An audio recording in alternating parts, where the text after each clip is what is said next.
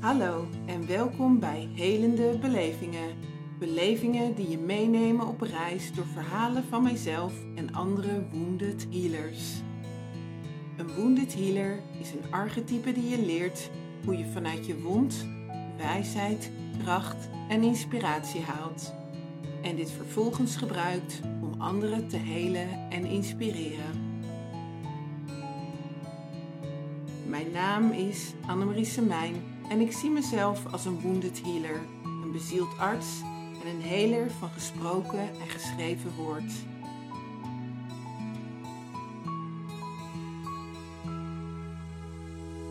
Luister naar deze verhalen en vind de gewonde heler in jezelf. Voor een mooiere, gezondere en levendige wereld. Reis je met ons mee?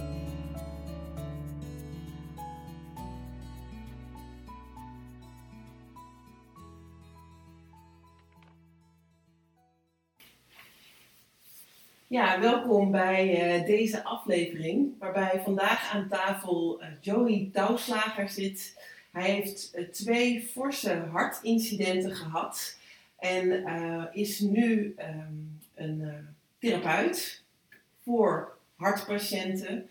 bij zijn eigen bedrijf, praktijk, hartleiders. En um, ik werd geraakt door, uh, door zijn persoonlijke verhaal. En nieuwsgierig ook naar, uh, naar jouw verhaal, Joey.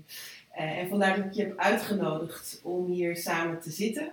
Om eigenlijk ook te spreken over het hart in zijn algemeenheid. Met soort van rode draad jouw persoonlijke helingsreis verweven.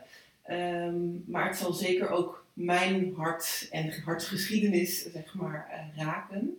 Uh, dus we gaan gezamenlijk in gesprek over het hart. Ja, dankjewel. Welkom. Dankjewel. En ja, wat mooi om hier uh, samen met jou aan deze tafel te zitten en ja. mijn verhaal te mogen doen. Ja. Dus daar, daar ben ik dankbaar voor. En we kwamen met elkaar in contact via LinkedIn. Precies, ja. En nou, zodoende ook een uitnodiging van, goh, vind je het ook interessant om eens je verhaal te doen? Ja. Hier in een podcast die, ik, uh, die ik heb. Ja, en dat voelde eigenlijk voor mij meteen uh, goed. Dat voelde, zat een, ik voelde een connectie um, om hier een ja op te zeggen. Ja, mooi. Want ik zei het net al tegen jou eigenlijk de mensen die nu gesproken hebben, ken ik of heel goed, hè, vanuit mijn in, uh, kring, uh, of is soort via-via uh, langsgekomen. En jij bent eigenlijk de eerste aan tafel die ik nog nooit had ontmoet, die ook niet gelinkt is met een van nou ja, de mensen die je ken, maar waarbij je echt inderdaad jouw verhaal deelde en ik voelde van ja, die man die wil ik even aan tafel, die wil ik spreken en ook wel over nou, het hart, het onderwerp wat ik denk voor heel veel mensen ook wel echt een onderwerp is uh, waar veel over te zeggen valt. Dus, uh... ja, ja, het hart is. Um, we hebben allemaal ons hart. En het, ja. is, um, het, is, het is breder dan alleen dat fysieke hart. Ja. En hetgene wat ik graag mee uit wil dragen en waarbij ik zelf in ontwikkeling eigenlijk ben, is die welke band je hebt en mag ontwikkelen met je hart. Mm. Want zeker uh, de mensen die bij mij komen met een hartaandoening, die ik mag begeleiden. Uh, maar ook ikzelf in mijn proces met mijn eigen um, hartproblematiek. Ja. Um, wordt uitgenodigd om, om een andere band te ontwikkelen met dat hart waar het aanvankelijk vaak een, een band is die, die op angst uh, gebaseerd is. Mm. Even voor mezelf sprekend. Mm. Um, is er eentje die, die wat meer naar vertrouwen uh, mag gaan. Ja, mooi. En dat is denk ik de reis die, die ik gedurende um, de laatste jaren zeker zo aan het maken ben. Ja. En waarbij ik dus ook uh, anderen mag begeleiden. Ja. Zullen we gewoon eens even helemaal terug de tijd in en dan aan de hand van jouw verhaal gewoon eens wat thema's door eh, gaan, zeg Ja, maar. prima. Ehm, want jij zei of je schreef dat je op je zeventiende, een hele jonge leeftijd, een bijna hartstilstand hebt gehad. Ja, dat klopt. Klopt, dat was eigenlijk de eerste confrontatie, ehm, de confrontatie met mijn hart eigenlijk. Ja. Ehm, het was zo dat ik werd geopereerd op dat moment aan, aan mijn. Oké, dus echt op een hele andere plek. Een hele andere plek. Ja. Ehm, en tijdens die operatie daalde mijn hartslag eh, flink. Hmm, En moest daarop eh, medisch ingegrepen worden. Ja. En ik kwam eigenlijk aan het licht dat er, ja, dat er een blokkade, eh, sprake was van een blokkade in mijn hart. Een zogenoemd AV-blok. Ja. En dan, daar heb je verschillende gradaties in. En bij mij werd eigenlijk, de eerste hypothese was ook dat er een, dat er een, ja, een totaalblok, Hmm, eh, dat daar sprake van was. Ja. Ehm, ja, dat gebeurde dus tijdens de operatie. Dat ze Mm. daar ehm achter kwamen. En eigenlijk het eerste moment dat ik wakker werd en naar de uitslaapkamer gereden werd. Ik weet eigenlijk niet welke kamer ik gereden werd, maar werd heel door de verpleger gezegd. Ik vroeg hoe ging het. Ja. Ik voelde al wel iets, een beetje.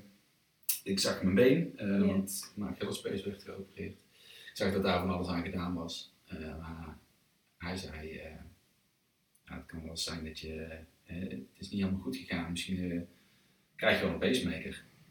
Een hele rare, hè, zeg maar. Ja, eh, Dat was, eh, dat was echt een, eh, een, een, een shock. Ja, dat snap ik. Ja. En ehm, ik kon dat eigenlijk ook niet zo goed bevatten, want ik kom net uit die operatie, uit de narcose. Ja. drong eigenlijk niet echt op me door. Nee. En En ik kan me ook voorstellen dat als je voor een Achillespees komt, hè, als jongen van 17, ja, dat dat gewoon echt bij far de verste ant het antwoord is wat je gewoon echt totaal niet had kunnen binnenkomen of kunnen bevatten dat dat überhaupt een antwoord zou kunnen nee. Nee. Nee. En eigenlijk kwam het, die hele boodschap gedurende ehm, het verblijf in het ziekenhuis daarna, dat heeft ongeveer twee weken geduurd, Nee. die boodschap kwam eigenlijk sowieso niet echt binnen. Nee. Ik voelde overigens ook, ik voelde niks aan mijn hart. Nee. Eh, het deed, geen eh, pijn in de Nee. fysieke zin van het, eh, Mhm. in de fysieke zin van het woord. Ik voelde alleen maar Achillespees, Ja, waar je ook eigenlijk voor kwam. waar ik ook eigenlijk voor kwam. En er werden een hele hoop onderzoeken gedaan. Mhm. Ehm, maar ik, ik, ik kon er geen, geen verbinding mee maken. Het, het drong niet tot me door. Nee. Ehm, en eigenlijk ging ik het ziekenhuis uit na twee weken. Ehm, ja. Met dat ik iets wist dat ik iets aan mijn hart had. Mhm. Ja. En dan? Geen medicatie, geen eh verdere vervolg of eh, wat? eh? Mm, ja, er werd wel een vervolg. Er, werd, ehm, er kwam eigenlijk een second opinion, omdat ze, ze wisten eigenlijk niet zo goed in het ziekenhuis precies wat ze ermee aan moesten en waar het door veroorzaakt werd. De oorzaak van mijn, van mijn eh, hartaandoening, die, die kregen ze niet helder. Mhm. Ehm, dus er waren nog heel veel vragen en onduidelijkheden. Ja. Ehm, daarop ehm, wilden ze, hebben ze me eigenlijk uit het ziekenhuis ook ontslagen met nog heel veel vragen en onduidelijkheden. Ja. En mijn ouders hebben toen gevraagd om een second opinion, omdat, ze, omdat zij die angst wel degelijk voel- voelden van hun, eh, hun zoon die, eh, Ja. die eigenlijk ook door het oog van de naald toen, eh, toen gekropen is. En dus iets aan zijn hart had. Ja. Wat bij mij, waar dat niet zo binnenkwam, kwam bij mijn ouders des te meer binnen. Ja. En ze hebben toen de second opinion aangevraagd. En toen ben ik uiteindelijk binnen een ander ziekenhuis terecht gekomen bij een, bij een arts, bij een eh, sportcardioloog. Mhm.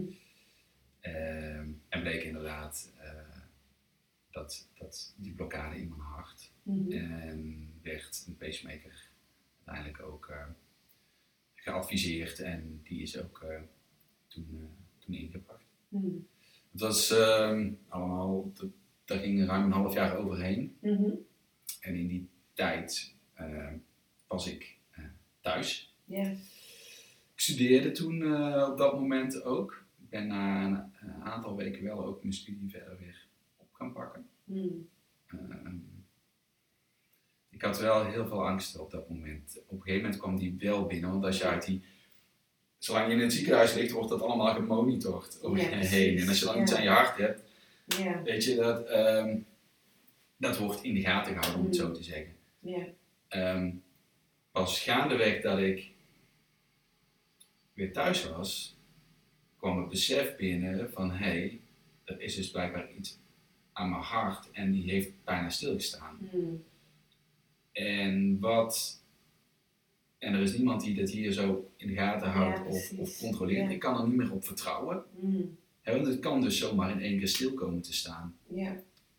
En ik weet wel van die periode, in, in, in het half jaar waarop ik geen pacemaker had, waar er nog, ook nog allerlei onderzoeken liepen, Ja. is de ongelooflijke angst om om te slapen. Mm. Eh. En elke avond voordat ik in slaap ging, dacht ik: oké, ehm, ik weet niet of ik morgen nog wakker word. Mm. En ehm, ja, met die angst ging ik Naar bed. naar bed. Ja. Ja, en dat, ehm, en ook dat uitte zich heel vaak aan mijn hart voelen, klopt het nog? Ja, Ehm, precies. Ja. ik had een vrij trage hartslag door die Mm. blokkade, dus dat, eh, soms was het ook lastig om dat goed te voelen. Ja. Ehm, ja, dat was wel een hele angstige, Mm. hele angstige periode waarin je dus ervaart dat je niet meer op je lichaam kunt Ja, die, eh, die voel ik. vertrouwen. Ja. Ja. En dat is wel, ehm, Mm. ja, dat zet wel je wereld op zijn kop. Waar alles zo vanzelfsprekend lijkt. Hè? Ja. Ja. En zo onbezorgd, misschien Ja. ook wel in, zeker in de leeftijdsfase waar ik, waarin ik toen zat. Ja. Hè, 17, 18 jaar. Ja. De, de wereld ligt open. Ja. Ja. van gevoel. Ja, Dus, eh, en die onbezorgdheid is wel in één klap weg. ja, dat snap ik. Ja. En eh, die heb ik al heel hard gevoeld. Ja. En ja, Ik herken hem in een andere setting en dat was tijdens mijn miskraam. Dus dat Mhm. is dan niet het hart, maar de buik. Waarin ook letterlijk het hartje dan niet klopt. Waar je naar een echo gaat voor het kloppende hartje van, van je kindje. Ehm, waarin ik ook diezelfde, ik vertrouw mijn lichaam, want alsof je lichaam dan ook hè, zeg maar faalt. Mhm. Of niet, niet doet wat het, wat het bedoeld had te doen.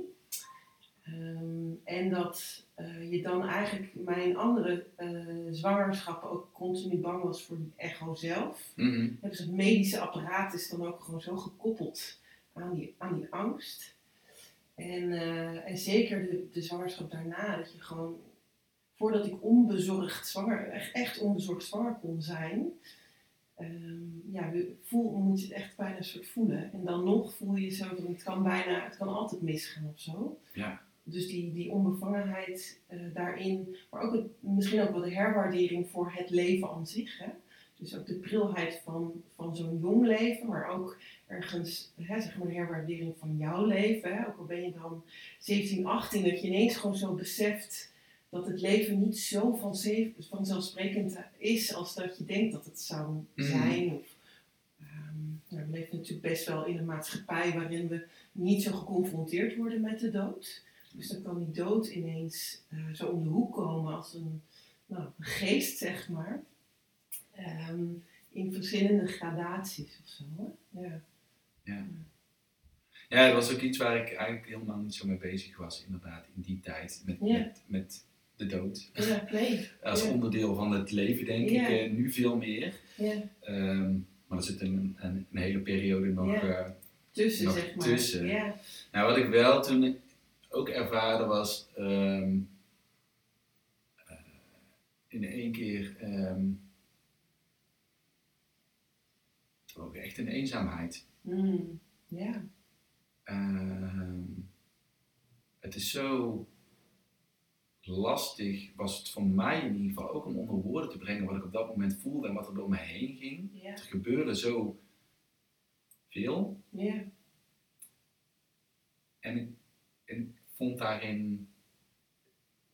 Ik vond het heel lastig om daarin in ieder geval verbinding aan te gaan. Ik voelde hem ook niet eh, eh, zo. Mm. Mijn leeftijdsgenoten is dat, ehm, eh, was dat ook lastig, want die waren met hele andere dingen bezig.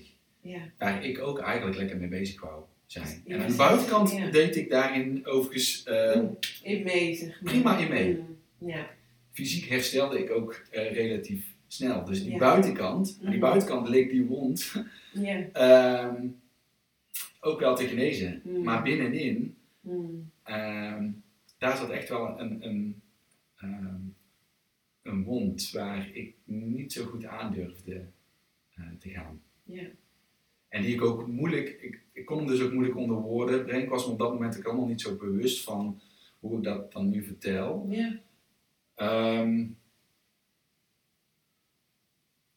Ik ging proberen aan die bui- bui- van buiten af allerlei dingen tot me te nemen. ehm, om me te helpen eh, ja, gerust te stellen. Ja. Ja. Of, te, of, erin weg te vluchten of te verdoven. ja. En ehm, Om maar niet daar naartoe te gaan. ja, ik, ik kon er niet goed zelf naartoe in ieder geval. Ja. En ik had op dat moment, voelde ik niet, ook niet zo dat er iemand was waarbij, waarmee ik dat samen dan Mhm. kon. Ja. Ehm, Het is maatschappelijk ook niet echt meteen een plek waar we gewend zijn om ook naartoe te gaan. nee? Zowel de dood niet, als angsten niet, als hè, zeg maar, het diepe voelen eigenlijk, wat ik jou ook hoor zeggen. Ehm, zeker in, vind ik het in maatschappij voor mannen. Mhm. Hè? Dus mannen horen eh, een soort stoer en weinig te voelen.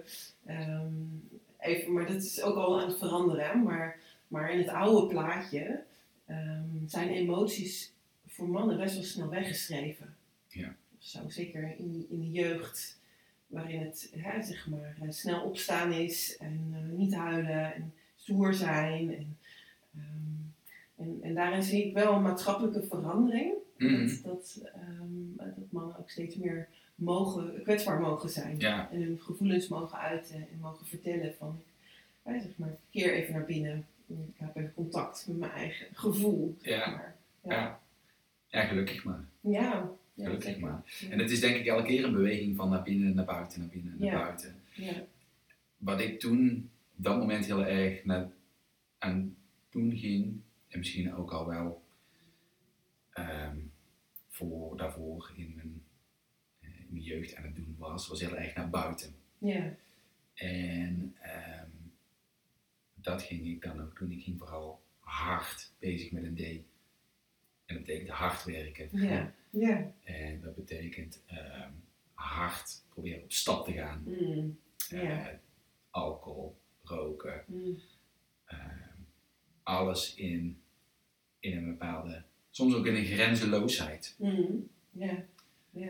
Ehm, om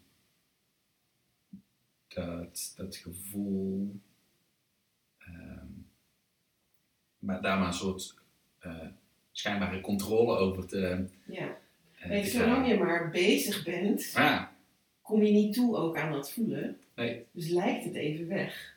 zeker. En als je dan even stilstaat, denk je, oh shit, daar is hij weer. Ik moet weer heel snel, hè, bij wijze van spreken, weer iets gaan doen. Of, of eh, nou ja, ergens, ergens eh, in, in vluchten of duiken. Ja. Eh, ja. Ja, en dat is wat ik in die periode, en dat, dat is zo'n twintiger jaren zeg maar, heel erg sterk gedaan Hmm. heb. Ja. Ehm, waarbij eigenlijk ook continu rookbouw op mijn lichaam aan het plegen ehm, was. Ja. En uiteindelijk ook echt eh, mentaal en fysiek ben stilgezet. Ja. Ehm, dus komen denk ik dadelijk nog heel even op. En waar, waar ik. Wat ik ook merk als ik erover ehm, over praat, is. ehm,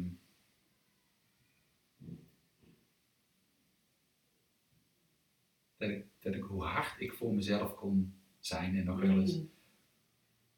ben. En misschien ook wel hoe onnatuurlijk het, het ritme is waarin ik geleefd heb, maar ook misschien wij als maatschappij wel Zeker. Ja. leven. ja. Ehm, Want wat jij omschrijft, dat zie ik nog steeds heel veel mensen doen. ja, ja. En ook ehm, eh, toen ik als huisarts nog werkte, Mm, ehm, was dat vaak de reden waarom mensen op, de, op het spreekuur kwamen. Hè, omdat het niet meer ging. Of omdat daardoor, al was het een verkoudheid, hè, Mhm. even zeg ik wel eens, heel vaak zat daarachter dat die verkoudheid er niet mocht zijn, omdat ze namelijk een deadline hadden. Of omdat er gewoon iets gedaan moest worden. En die verkoudheid of die griep, die vroeg echt letterlijk om een week stil. Hè. Ze ja, maar dat kan ik er niet bij hebben. mm, En toen dacht ik, ja, maar dat komt juist omdat je het nu nodig hebt, die week rust. Dus als je geen rust neemt, gaat je lichaam er ook wel om vragen, om die rust. Ehm, en, ik, en ik zie dus inderdaad daar een beweging in, in, in de maatschappij, maar ik zie ook nog steeds wel dat veel mensen nog steeds in dat drukke, overactieve, zeg maar heel erg naar buiten gerichte, eh, controleachtige beweging zitten, om maar niet stil te staan, naar binnen te keren en te voelen wat er ook allemaal nog te voelen is. Een onnatuurlijk ritme. Een on- heel on- ja, precies. Dat vind ik mooi omdat je dat ritme, hè, dat Ja. je ook weer met dat hart, Ja. hè, dus het ritme van het hart. En dit is eigenlijk een onnatuurlijk ritme. Ja. Nou, eh, heel symboliek vind ik dat dan weer. Ja, ja, ja, als je kijkt naar, ehm, naar, naar dat er sprake is van een, een totaalblok, een Ja. blokkade. Ja, Ja, wat zegt dat eh, Ja. over, ehm, over hoe, hoe het zit met mijn energie? mm, Hè? Ehm, die zit waarschijnlijk ook ergens geblokkeerd. In ieder geval de emoties. Hè, dat, Mm. daar zit, zat het voor mij heel erg op, waar ik, waar ik in de latere fase, hoe ik daarover na ben eh, gaan denken en ook gaan voelen, ehm, is dat, dat, die, dat ik altijd heb geleerd en ook altijd heel erg vertrouwd heb op mijn hoofd. mm, Het was iets vanaf jongs af aan. ja. Ehm, was ook iets waar ik mijn erkenning op, eh, Ontving, op, op, ja, op- ontving, inderdaad. Ehm, ook iets wat ik gewoon eh prettig vond, dat ik er ook erkenning ehm, voor kreeg. Ja, het hoofd heeft bij mij altijd een, op het, ja, letterlijk op het hoofdpodium gestaan. ja. Ehm, waarbij dat, eh, dat gevoel op de, misschien niet op de tweede, maar misschien wel op de tiende plaats kwam, bij wijze van. ja. En dat ik daarin ook heel erg, al die voeding, ook heel erg in mijn lichaam heb opgeslagen. Mm, En daar één moeilijk bij kwam, maar ook moeilijke uiting aan kon geven. Dat hoofd nam dat elke keer weer opnieuw over als een, mm, als een beschermingsmechanisme ook. ja. En dat heeft mij ook in mijn kindertijd zeker ook gediend, want het Ja. heeft. ehm, ja, in mijn kindertijd heeft me dat heel erg geholpen. Ook om gezien te eh, worden, denk ik. Ja. Eh, ook om het te verhouden in allerlei sociale om- omgevingen. Ja. Ehm, dat hoofd hielp me daarin heel erg. Ja. En dat hoofd is eh, nog steeds heel belangrijk voor me.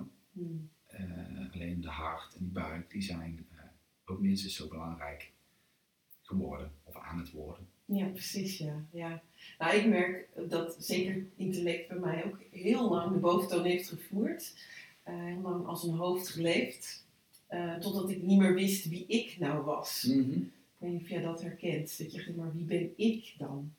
Helemaal in, in dat lichaam. En ehm, nu merk ik zelfs soms dat ik dan zo eh, intuïtief werk Mhm. dat ik ook weer moet schakelen om het hoofd weer mee te laten doen. En dus ik denk, oh ja, nu heb ik hele aardse dingen te doen, zoals de administratie, of ik moet even auto rijden, of ik moet een appje sturen en daar heel even over nadenken of dit de goede woorden zijn. Dat ik ook even weer moet denken, oh ja, nu mag het hoofd wel weer meedoen. Eh, maar het kan ook even helemaal uit zijn. Ja. Ja, ik krijg, wat, ik, wat, ik er, ik daarbij merkte is dat ik mijn hoofd ook al een periode heel erg heb ehm, vervloekt. Oh ja, ja, precies. Ja. Ehm, als zijnde eh, misschien niet goed of ik kan alleen maar iets met mijn hoofd. Mm. Ja, is er dan niks, eh, niks anders of dat stomme hoofd? Ja. precies. Dus dan krijg je eigenlijk een andere ja, reactie. ja, ja. Waar ik nu, nu wel een verhouding daarmee heb dat, ik, dat het me ook gewoon heel veel brengt. Ja, ja, Alleen het staat in een wat andere verhouding tot ook met mijn lichaam, tot mijn hart. Mm. Ehm, die verhouding is veranderd. ja. Mm. En, eh, en dat, geeft wel, eh, dat geeft wel heel veel meer rust. Ja.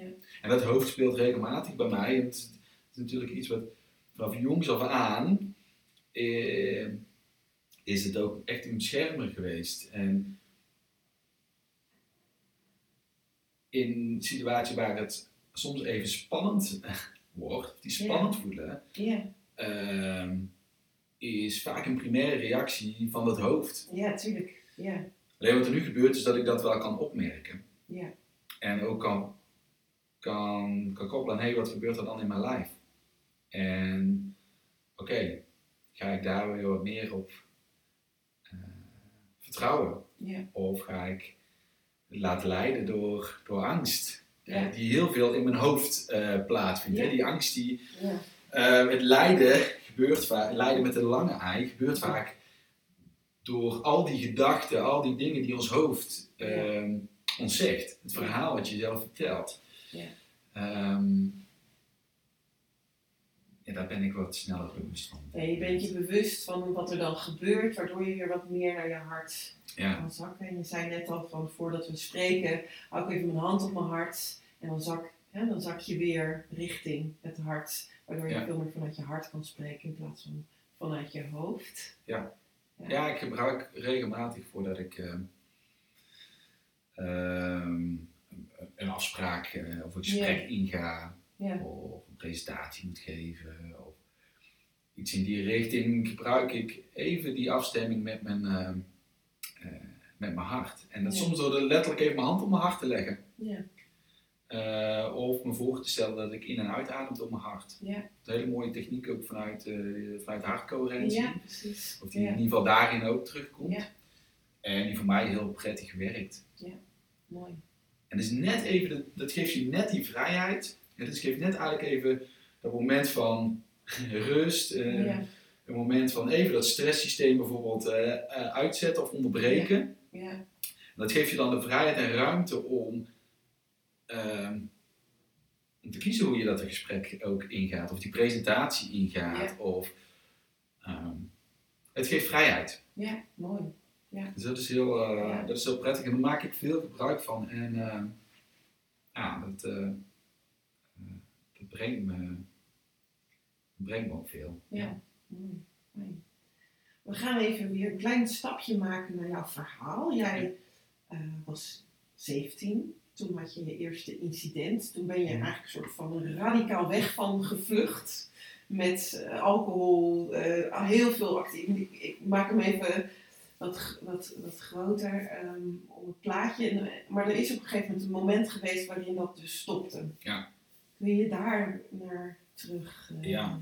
Ja, dat is eigenlijk in een periode geweest dat ik een burn-out mhm. heb gehad. Dus Ja. ik, eh, eind 20, 20 Ja. 28, Ja. denk ik nu. Je lichaam zijn echt eh, zo, Ja. zo niet verder. Ja, het was, het was een combinatie van, van ehm, lichaam en geest. Hmm. mentaal, ik kon me niet meer, totaal niet meer focussen. Letters, als ik iets aan het typen was, letters dansten Ja. voor mijn ogen. Hmm. Ehm, lichamelijk gewoon ook echt eh, pijn, pijnklachten, druk op de borst. Ja, dus ook het hart. Ja, ook het hart. Die nu meedeed. Zeker, Ja, ja. zeker. Hoofdpijnen. Letterlijk van het vele in het hoofd Ja. zitten, denk ik, eh, Ja, denk ik dan ook. en die angst was ook niet weg nog. Nee, nee, nee. Ehm, dat golfde ook wel met periodes. Het was niet Ja. zo dat ik ehm, gedurende de jaren alleen maar eh, volledig in angst heb geleefd. Nee, niet Nee. dat je elke nacht nog... Nee, dat nee, is op een gegeven moment ook nee, weer vertrokken, nee. zeg maar. Wat er wel gebeurde was dat ik regelmatig eh, wel een paniekaanval aan kreeg. En zeker in wat drukkere ruimtes waarin ik voor mijn gevoel geen, dus minder controle had. Geen escape mogelijkheden. Ja. drukke eh, disco eh, Ja, ja. bijvoorbeeld. Ja, geen, niet zo snel escape mogelijkheden zien, veel mensen uh, uh, om me heen warm, dan, ging het, ehm, dan kreeg ik al snel een paniekaanval. Mm. En vluchtte ik dus letterlijk naar buiten. Ja. maar ging ik ook op een gegeven moment wat situaties vermijden. Ja. Ik koos eerder voor de kroeg dan een disco. Ja, precies. Omdat dat de kroeg, daar, daar, had ik die uitgang wat makkelijker gevonden. En dan koos ik liever voor mijn eigen dorp dan uh, voor, voor de stad. Omdat ik dan altijd, altijd uh, lopend gewoon naar huis uh, kon gaan. Ja. Dus je werd in die zin wel beperkt in je eigen vrijheid. Hè? Mm -hmm. vrijheid van zijn. Gewoon overal te mogen zijn. Ja. ja. Nee, dus regelmatig werd ik al overvallen door een, dus door een paniekaanval. Die drukte dit net zo makkelijk ook weer, ook vervolgens weer, weer weg. Hoe deed je dat? Ja, dat deed ik door, als ik hem voelde opkomen, door, dus door of te vluchten, mm -hmm. of door nog meer te uh, verdoven. Mm. En verdoven kon dus door, door alcohol, maar kon ook door mijn hoofd die het ging ja. overnemen. Hè? Dus ja. het hoofd, zei ik al, dat was voor mij een beschermer, maar ook een manier dat rationaliseren. Ja. Um, om maar van dat gevoel weg te, komen. Wat zei je dan bijvoorbeeld tegen jezelf? Waren er gedachten? Um, proberen in positieve zin dus te doen. Dus of het komt wel uh, goed, yeah. of uh, je moet nog even, nu even rust nemen en dan hè, over uh, zoveel tijd komt het dan wel weer yeah. goed. Het wordt vanzelf rustiger. Ja, precies. Yeah. Probeer jezelf bemoedigend toe te spreken. Ja. Ja, dat, dat is wel iets wat ik, wat ik, sterk probeerde te doen. Tegelijkertijd was er ook een, um, zat er ook een andere kant aan vanuit dat hoofd. En dat was de, de, oorde mm. de oordelen. De innerlijke criticus die, uh, ja, die vrij hard met de D. van nee gast. ja, kom op, of stel je niet aan. je, er is toch niks aan je hart op dit moment. Hè? Ehm, Waarom kun je niet gewoon meedoen? Ja. En kom op, zet je er overheen. Dat, wa dat was een beetje de, uh, de andere ja. uh, kant. Ja. Um, maar goed, uiteindelijk een aantal jaar ging het, ging het daar prima, prima op. Zo leek het. Ja, precies. Ja. Tot, ik, tot ik dus nou ja, letterlijk en figuurlijk stilgezet werd. Want mm. naast dat die, in die periode dat ik die burn-out kreeg, eigenlijk vrijwel direct daarna um, scheurde ik uh, mijn meniscus in mijn knie volledig af. Mm. Uh, ik had me letterlijk zoveel bochten, denk ik, gewrongen mm. dat het, dat het uh, compleet door, door midden scheurde. Dus ik moest daaraan geopereerd worden. Mm. Um, mijn, mijn meniscus werd toen geopereerd en ze hebben een meniscusbesparende operatie gedaan die schokdemper, de, letterlijk, de, de, de die meniscus um, is een schokdemper yeah. in dat lijf. En die had, denk ik, zoveel schokken al opgevangen mm. dat die direct eruit, uh, dat die direct eruit ging. Yeah. En dat het gewoon uh, uh, daarmee heel kwetsbaar werd en uiteindelijk scheurde. Mm. Dus ik kwam, nou ja, letterlijk, dus geestelijk uh, zat, ik, uh, zat ik op dat moment aardig uh, in een dal. Yeah. fysiek ook. Dus naast allerlei klachten die ik voelde aan mijn hart, hoofdpijn, ook met de meniscus. Ik kon dus letterlijk niet ook even op dat moment in het begin naar buiten. Ja, je werd letterlijk ook binnen even Ja, naar binnen. Ja, ja naar binnen ja. gezet. Ja, ik, ja. ik moest, ik, uiteindelijk kon ik niet veel anders doen dan naar binnen gaan. Ja, ja. Um, ik heb het eerst nog geprobeerd met wat, uh, wat afleiding door, door, door tv. Maar ja, precies. Goed, na een paar dagen was ik daar zo, kon ik niks, niks anders. En ik zat alleen, ja. uh, op dat moment thuis. Mm. Uh, mijn vrouw was zwanger van onze Mm. oudste zoon. Die die drie maanden later geboren zou worden. Ze, Mm. was, dat was al een heel eind ja, uh, ja. Ja. Ehm, ja, ik weet nog dat ik op een gegeven moment zat ik op de bank. Komt niet, op dat moment niet veel, veel anders. En ik dacht, wat ga, ja, je nou toch?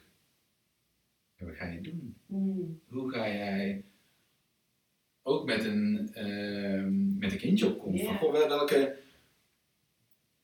welke rol wil jij nu Mm. gaan vervullen? Hoe kun jij, welke verantwoordelijkheid ga je ook nemen, zodat, zodat je dat ook richting een kind kunt eh, doen? Maar daarvoor had ik dus verantwoordelijkheid ook naar mezelf te eh, nemen. Dat groeide in die periode wel heel eh, sterk. Het werd wel ook ergens ehm, ehm, gestimuleerd door, door een kleine op, opkomst. Zeker. Ja. Eh, dat is voor mij dus een hele sterke motivator om, ehm, om ook daarmee aan de slag te gaan. Maar het werd me wel echt duidelijk dat, dat ik een verantwoordelijkheid te nemen had. Maar dat ik ook dus een keuze niet alleen kon gaan maken, maar ook moest gaan maken. Ja. Ik, ik, ik, ik wist gewoon, als ik dit blijf doen, ja, dan ben ik er binnen een half jaar, lig ik er weer helemaal af. Ja. Ja. ja, je had dat bewustzijn eigenlijk ook. Van dit is een patroon. Ja, En ik kan hiermee doorgaan. Ja. Maar het is niet een heel gezond patroon wat ik nu aan het doen ben. nee. Nee, en dit, eh, dit werd me wel heel duidelijk in die, ehm, Mm. in die periode. Ja. Het was ook een periode dat ik ben begonnen met eh, schrijven voor mezelf, wat, ik, Mm. wat, ik, wat ik ervaarde, Ja. wat ik voelde. De eerste stapjes zette ik daar eh, op dat Ja. moment in. Ja. Dus echt wel reflectie op eh, reflectie, stilstaan. Mm. Ehm, en daardoor gingen, werd ik me ook langzaamaan bewust van die patronen. ja, precies. Ja. Had je daar dan ook iemand, ging je naar iemand toe? Eh, Ehm, vanuit mijn werkgever ben ik toen wel ehm, eh, naar een psycholoog ook geweest. mhm. Die heeft daar eh, ook wel wat, wat opdrachten in gegeven. Dat, ehm, dat heeft me wel geholpen om in ieder geval daar ook mee aan de slag te gaan. Om daar een begin mee te maken. Dus dat is prettig, prettig geweest.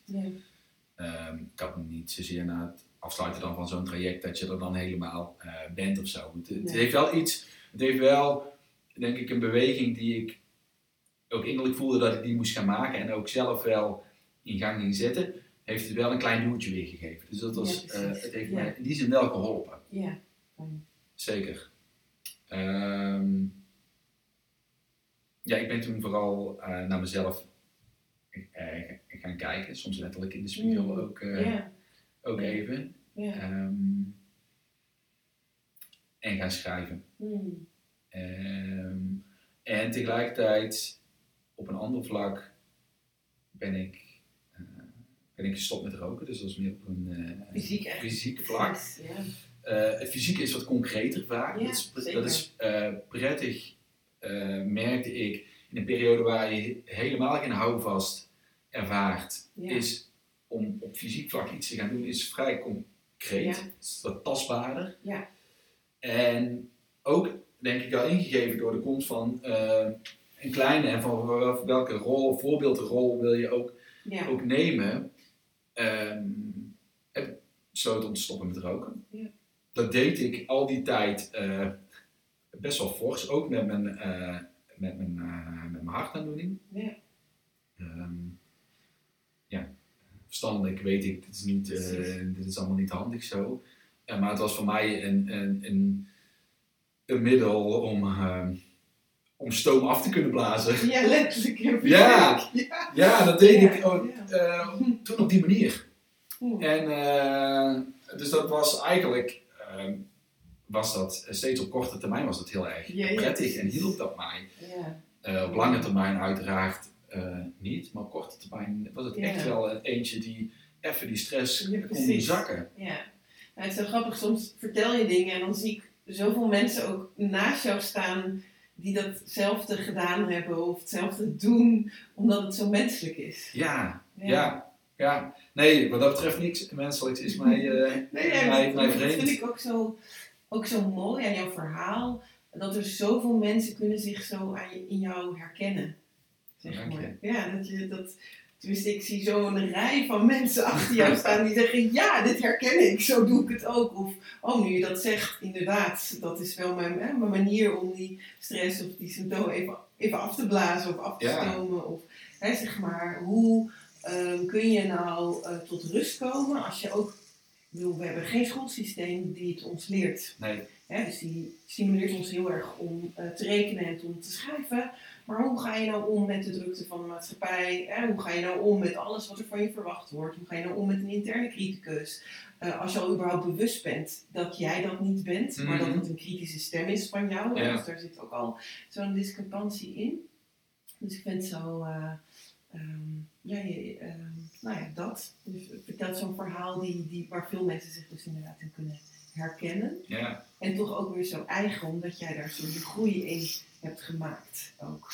Ja, en het, ja, en dat fysieke vlak was het erg. ehm dat is prettig om daar ook wel een, een besluit in te nemen. Het besluit was om te stoppen met roken. En dat, ik had een besluit genomen om dat te doen voordat ehm, eh, onze zoon Ja. eh, zou worden geboren. Dus ook concreet. Ook concreet, Ja. ja. En uiteindelijk heb ik ruim een maand eerder ben ik, ben ik gestopt. Ik zat toen ook pas eigenlijk net in die, eh, in die burn-out. Hmm. Waarin ik juist die sigaret misschien wel heel erg nodig had.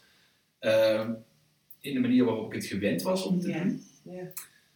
Ehm, maar nou nam ik het besluit. En het besluit is misschien, het gaat voor mij nog wel verder dan een, een keuze. Mm. Eh, een, een besluit is, is, is iets wat, wat, wat, wat meer vast eh, Ja. staat, wat, wat, wat krachtiger is dan, dan enkel een, een keuze. Ja.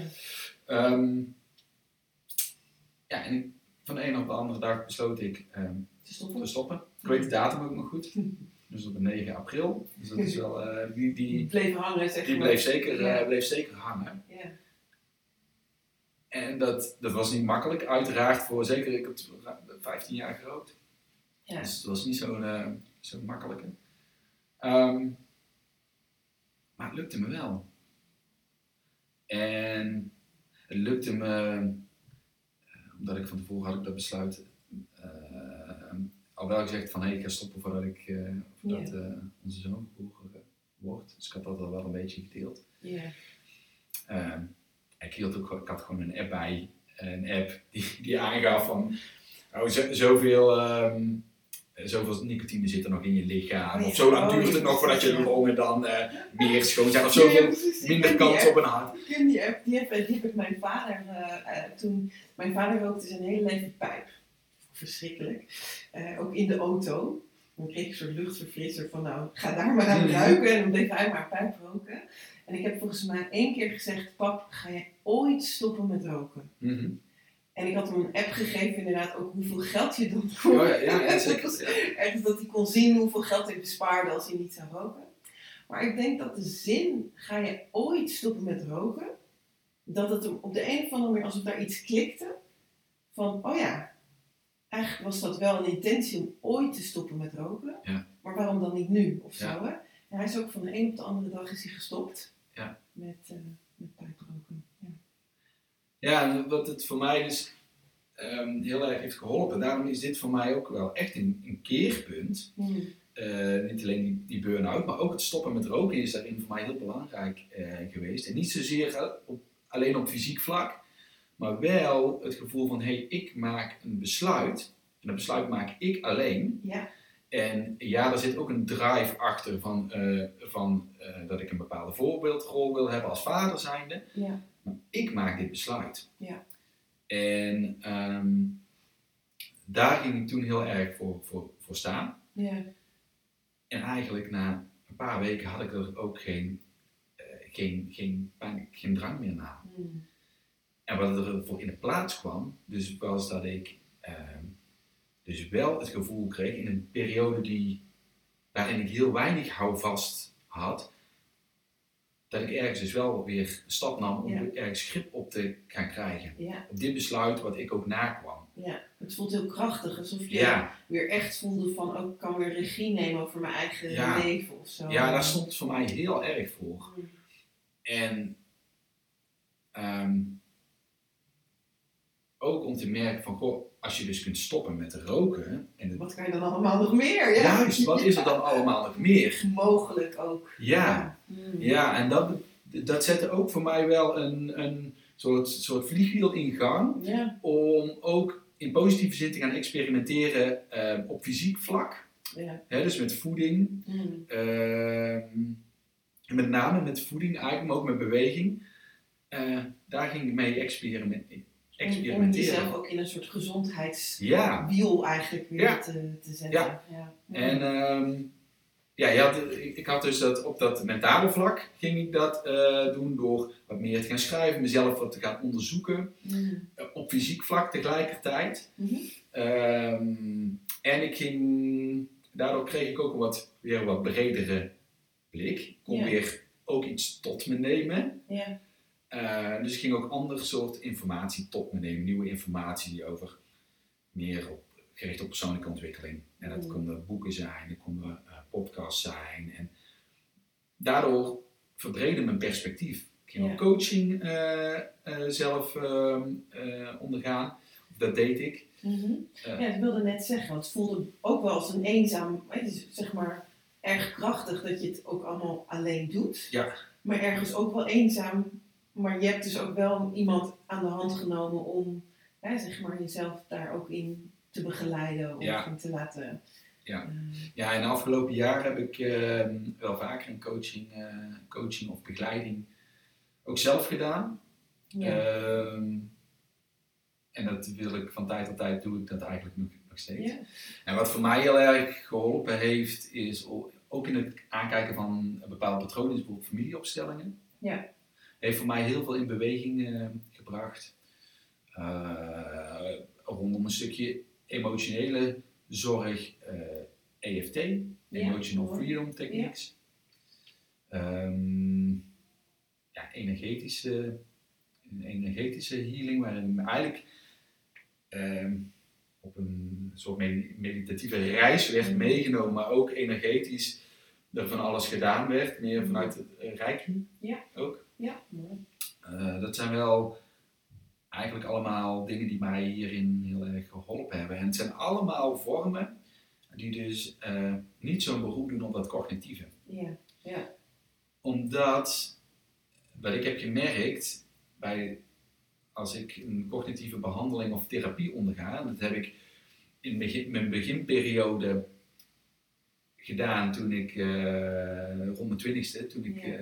net iets aan mijn hart eh, had. Ik merkte dat cognitief is mijn beschermingsmechanisme. Dus daar kon ik, ehm, daar hoefde ik niet tot de kern te komen, want ik kon, kon dat allemaal een beetje cognitief ook afhouden. Ik wist welke antwoorden te geven. Ja. Ehm, ja, dat, daardoor kwam ik er niet. Dus ik heb, uiteindelijk heb ik ervaren dat ik via een andere ingang bij mezelf dingen in beweging mag brengen. Ja. En ehm, en door, door ademhaling bijvoorbeeld ook, hartcoherentie heeft bij mij ook eh, iets. Het zit ergens, Ja. ergens ehm, raakt het misschien een, een cognitief stukje, maar het gaat heel erg ook naar, vooral naar dat lichaam. Ja. En met het werken met ademhaling vind ik erg prettig. Ja. Ehm, het zijn eigenlijk allemaal andere ingangen dan dat cognitieve. Ja.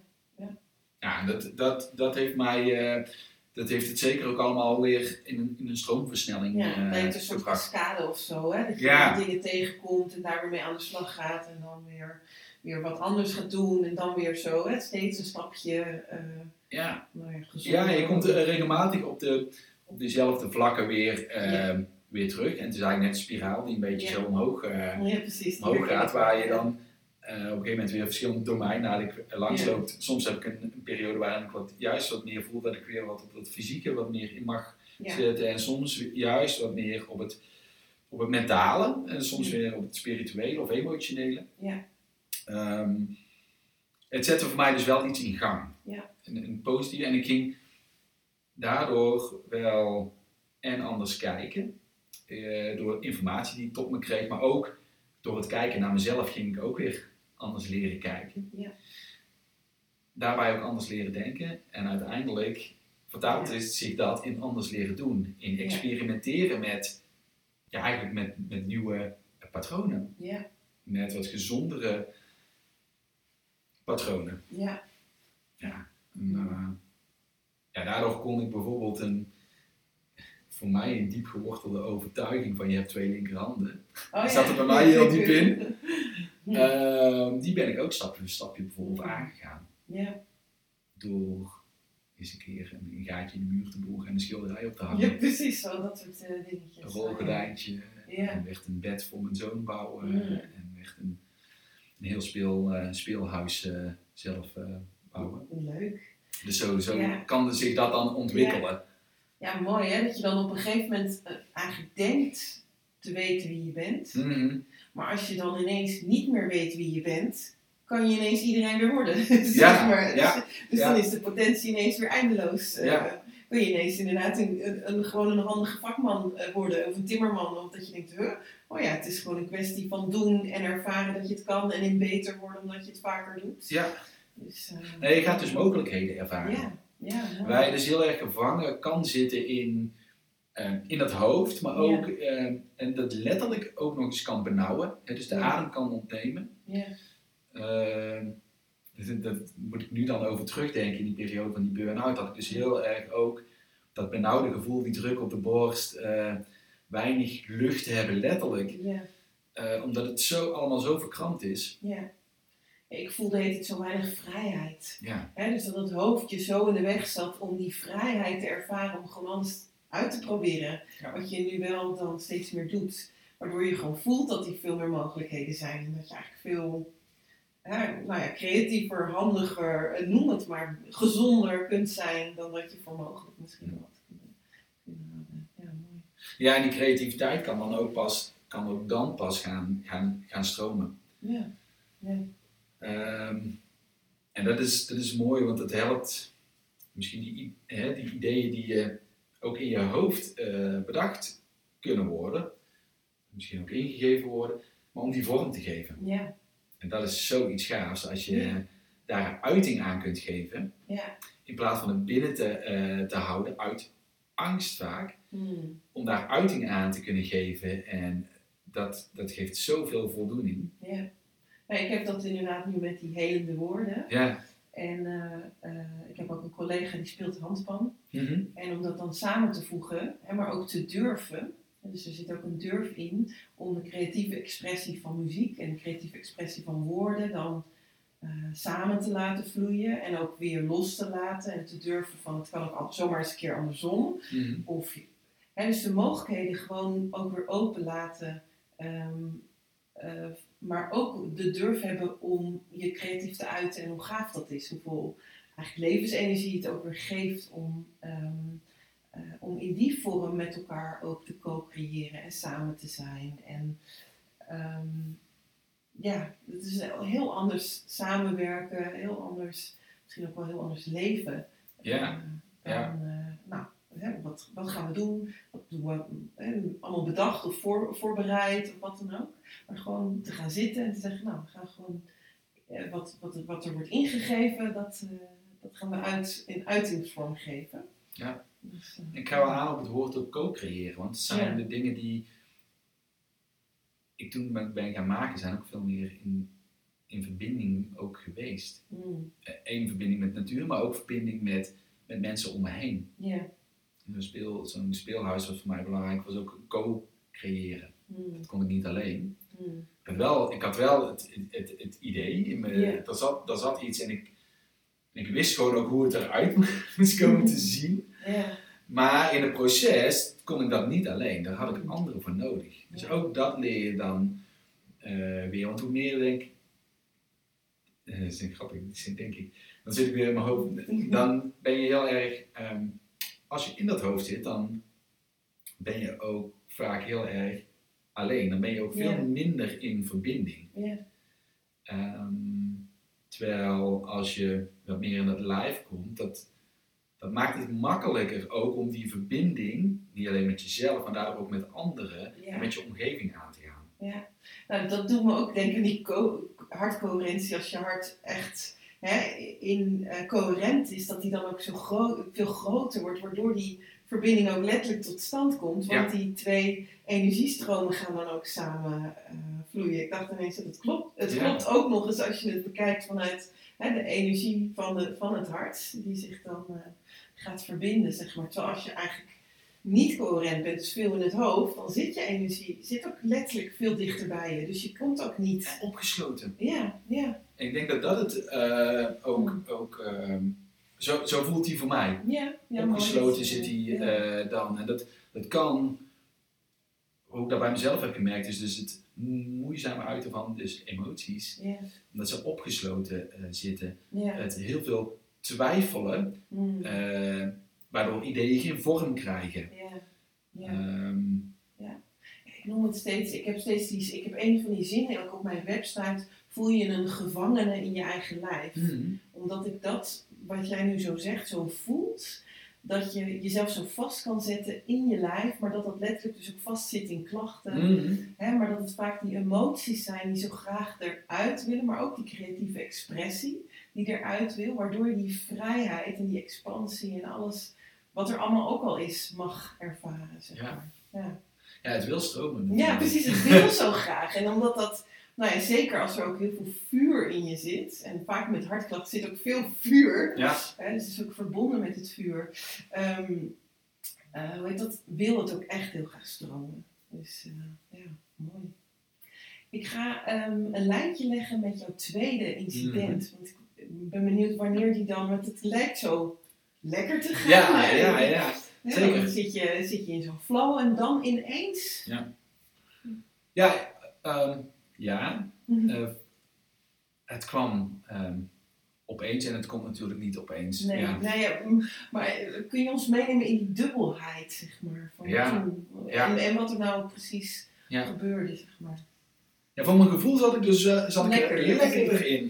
Eh, fysiek goed, in mijn, goed in mijn vel. Ik, had, ik, ik was net een tijdje met een opleiding bezig die ik ook helemaal vanuit mezelf had ge- eh, gekozen. Een Ja. andere richting als wat ik eh, tot dan toe had gedaan. Ja. Is een vitaliteitsopleiding. Dus dat, dat, Matchte meer met gezondheid. waar, waar ik ook op dat moment mee bezig was. Ja, Ook in mijn, eh, juist in mijn vrije eh, tijd, of buiten werktijd, was ik dus heel erg met, dat, met het leefstijl stuk bezig.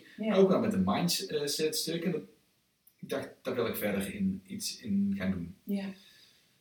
Nou, zo kwam die opleiding op mijn, eh, op mijn pad. Eh, en daar was ik eigenlijk lekker mee bezig. Mm. En ja, ehm, halverwege die, die opleiding, en dat is nu eh 2,5 jaar geleden, Nog niet zo heel lang, nog niet zo heel lang Nee. geleden, Mm. ehm, kreeg ik een hartstilstand Mm. in mijn slaap.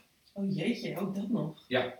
Nou, eigenlijk de angst die je had. Ja, ja, Werkelijkheid. Nou ja, echt een kippenvel met dat je denkt, Ja. jeetje, daar was je dan zo bang voor. Ja. En dan ineens... En eigenlijk was ik daar, Niet meer... eigenlijk in de afgelopen Mm. jaren, ook daarvoor, was ik er niet meer zo mee bezig. Nee. Ehm, ik had vertrouwen in mijn lichaam. Je nog Herwonnen. steeds je pacemaker. ja, Ja. Ja. Ja, ja ik, had, ik heb dat vertrouwen langzaamaan weer in mijn lichaam ehm, herwonnen. Ja.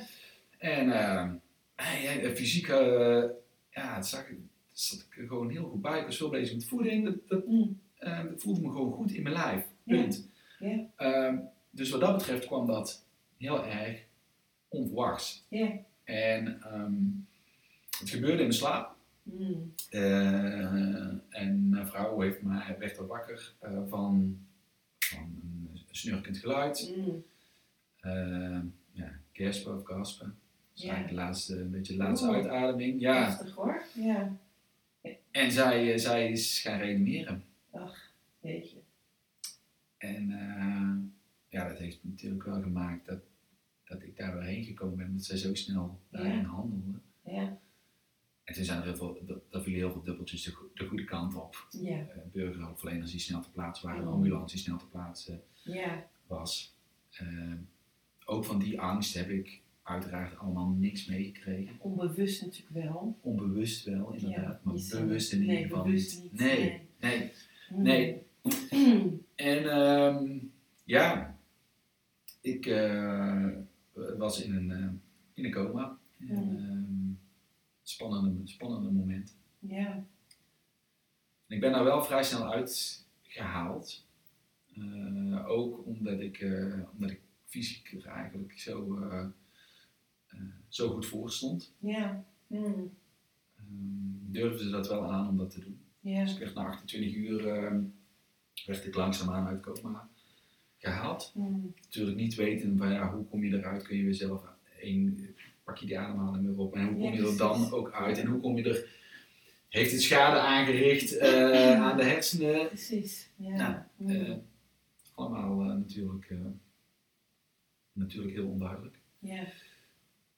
Maar dat, eh, maar dat verliep eigenlijk eh, ja, verliep dat heel goed. Ik kwam daar goed uit. En, eh, je bent uiteindelijk wel een paar dagen kwijt. Ook als je, als je weer langzaam uit die coma wordt gehaald. naar je korte termijn geheugen. Het was bij mij in ieder geval een zeef. ja, precies. Ja, je wordt wakker en je denkt, jeetje, wat... Ja, van die momenten weet ik dus ook niet. Ik ben vier dagen kwijt uiteindelijk. Ja. Maar wat ik wel weet is dat, denk dat het dan de, de vijfde dag eh, Ja. was, is dat er heel veel eh, innerlijke rust bij mij Mm. was. Dus dat was dus heel bijzonder om te ervaren hoe, eh, hoe ik dus ook ontwaakte. Ja. En dat kun je op meerdere manieren natuurlijk Nou ja, zo ja, bekijken. Ja, precies. Ja, want het ook alsof je even, even zeg maar, eh, je, kan, je kan je voorstellen dat jouw ziel toch hè, even contact heeft gemaakt met iets anders en weer terug is gedaald. eh, bij zo'n reanimatie ben je toch, ja, zit je in dat schemergebied van wel of niet dood. Hè? Dan kom je soms in zo'n grijzer gebied. Ja, en, en ik kwam daar dus, ik, ik ja, en alle herinneringen eh, die, die toen gemaakt zijn, wat, en waren ook heel innerlijk kalm. Dus, Mm. eh, ik kon wel weer rationeel dingen tot me nemen, maar het hoofd speelde dus geen hoofdrol op dat moment. Ah, ja. ja. Mm. En wat ik heel erg ervaarde eh, toen ik ontwaakte was dat de ongelooflijke dankbaarheid, Mm. ehm, de warmte, de, de liefde voor de mensen om me heen, maar misschien ook voor het leven aan, aan, aan zich. Ja. Mm. En als ik ook terugkijk op, op foto's, Ja. eh, de eerste foto's die toen gemaakt zijn ehm, in, in, in, die tijd, hoe eh, kalm, Mm. hoe vrienden, vriendelijk, hoe liefdevol, hoe vreedzaam het eruit ziet. Mm. En ik geef er deze woorden aan, want Mm. zo voelen ze ook voor, voor me. Ze beschrijven Ja. precies hoe ik me op dat moment voelde. Er was geen ruimte voor angst bij mij. Mm. Er was ruimte voor heel veel voor vertrouwen en liefde. Ja. En, en dat was van mijn omgeving overigens wel heel anders natuurlijk. Nee, dat snap ik. Dus jij hebt het natuurlijk meegemaakt. Ja. Veel meer bewust meegemaakt. En vanuit een heel ander perspectief Ja, een heel ander perspectief. Maar het doet me wel denken, mijn, mijn vader was een half jaar geleden overleden. Mhm. En toen hij, eh, hij zat ook heel even in een coma en kwam toen weer terug. Mhm. En dat was ook alsof hij een soort van verlicht was. En alleen maar liefde heb ik het ook toen zo genoemd. Ehm, terwijl daarna kwamen die sluiers van hè, de gedachten en alle dingen kwamen wel weer terug. Mhm. Maar alsof het letterlijk het, het aardse stuk even weg was. En dat je dus de essentie van iemand ineens heel goed kan voelen en Ja. zien. En dat hoort bij jou ook een beetje. Alsof dat, Ja. die sluiers van dat hoofd met die oordelen en die criticus. Alsof even er alleen maar ruimte was voor jouw essentie van liefde en zijn. En Ja. vertrouwen en dankbaarheid. En, Ja. Nou ja, eigenlijk al die woorden die je zo omschrijft. Dat ik denk, oh ja, voor jou kan het bijna een soort hele spirituele ervaring eh, zijn geweest. Ja, ja, het is voor mij dus ook een heel erg een keerpunt geweest weer. Mm. En uiteindelijk voelde ik ook, en dat voelde ik al, al vrij snel, was nog in, de, nog in de periode dat ik ook in het ziekenhuis lag toen. Ik voelde, ik heb hier iets mee, eh, ik heb hier iets mee te doen. Mm. En ik heb nu, ehm, ja, ik ben hier nog op dit moment in het aardse, zeg maar, Mm. om daar, om met de dingen die op mijn pad zijn gekomen, om daar iets mee te doen. Mm. En ik heb zelf nog een pad te lopen, maar ik heb zelf ook ehm, daar iets in te doen om, om weer dingen door te geven. Ja. En wat mij duidelijk werd, is dat ik een, het pad eh, naar mijn hart mag Hmm. eh, belopen. Ja. Dat dat de uitnodiging Dat was. dat de uitnodiging was. Hmm. En die voelde ik heel sterk. Hmm. En ook wel heel snel was het een weten van, hé, hey, ik ga hier ook mensen, ik ga zelf dat pad ook verder verkennen, maar ik ga tegelijkertijd ook dat mee uitdragen. Ja. Dus wat er binnen zit, ehm, dat ook naar buiten brengen. Want die uiting die is dus heel erg belangrijk. Want Ja. anders al die energie opgesloten eh, blijft zitten. Ja. Ik heb het naar buiten te brengen. Dat is ook bijvoorbeeld een van de manieren waarop ik doe, is hier met jou samen in gesprek. Ja. Ook om Mm. het zo naar buiten te kunnen brengen. Ja. ja, ook omdat je aan de ene kant even zo'n collectief gewoon verhaal hebt. Mhm. Hè, dus dus de, de, de, eh, de standaard mechanismes die jij omschrijft, die zoveel mensen herkennen. En aan de andere kant zo'n uniek verhaal hebt, omdat een hartinfarct of een hartstilstand op zo'n jonge leeftijd, hè, twee keer Mhm. eigenlijk, ehm, dat hebben niet zoveel mensen meegemaakt. Nee. Waardoor jij juist weer vanuit die ehm, ervaring zo het allebei hebt. Hè? Zowel het hele gewone Mhm. als het hele unieke. En dat kan je dan zo mooi samenbrengen om mensen daar weer in verder te helpen. Tenminste, zo vertaal ik hem nu voor je. Dankjewel. Ja. en ehm, wat ik nog wilde toevoegen, wat ik jou ook zei, hè, is dat in de Andes, hè, bij, eh, bij de shamanen, eh, dat, er, ehm, eh, dat er eh, dus ook shamanen dus drie keer door de bliksem worden Mhm. geraakt. En dat dat dus ook eigenlijk een soort initiatie is. Vanuit het goddelijke of vanuit het universum, heelal, hoe noem je het ook. Als er een soort, zeg maar, ehm, eh, nou, letterlijk een uitnodiging is vanuit, een, vanuit een hogere energie die zegt van jij hebt dit te doen. Ja. Dus dat je eigenlijk letterlijk geïnitieerd wordt tot, tot, tot het healerschap of tot het uitdragen van zoiets. Dus ehm, jouw verhaal klinkt ja, zeg maar op een westerse manier Mhm. ook wel. Alsof je inderdaad zei van ik werd ook echt daar op dat moment, ook al was het een, voor de buitenkant een hele beangstigende situatie, was het voor jou juist bijna een hele heilige hè, moment van Ja. initiatie, Ja. waarin je het pad van het hart bent gaan bewandelen. Dat, ja, dat omschrijf je mooi. Dat is het. Hmm. Dat is het. Het is voor mij. ehm, ik kijk dus ook op die situatie terug met heel veel eh, liefde. Hmm. En het, dat wil niet zeggen dat het makkelijk eh, Nee. is.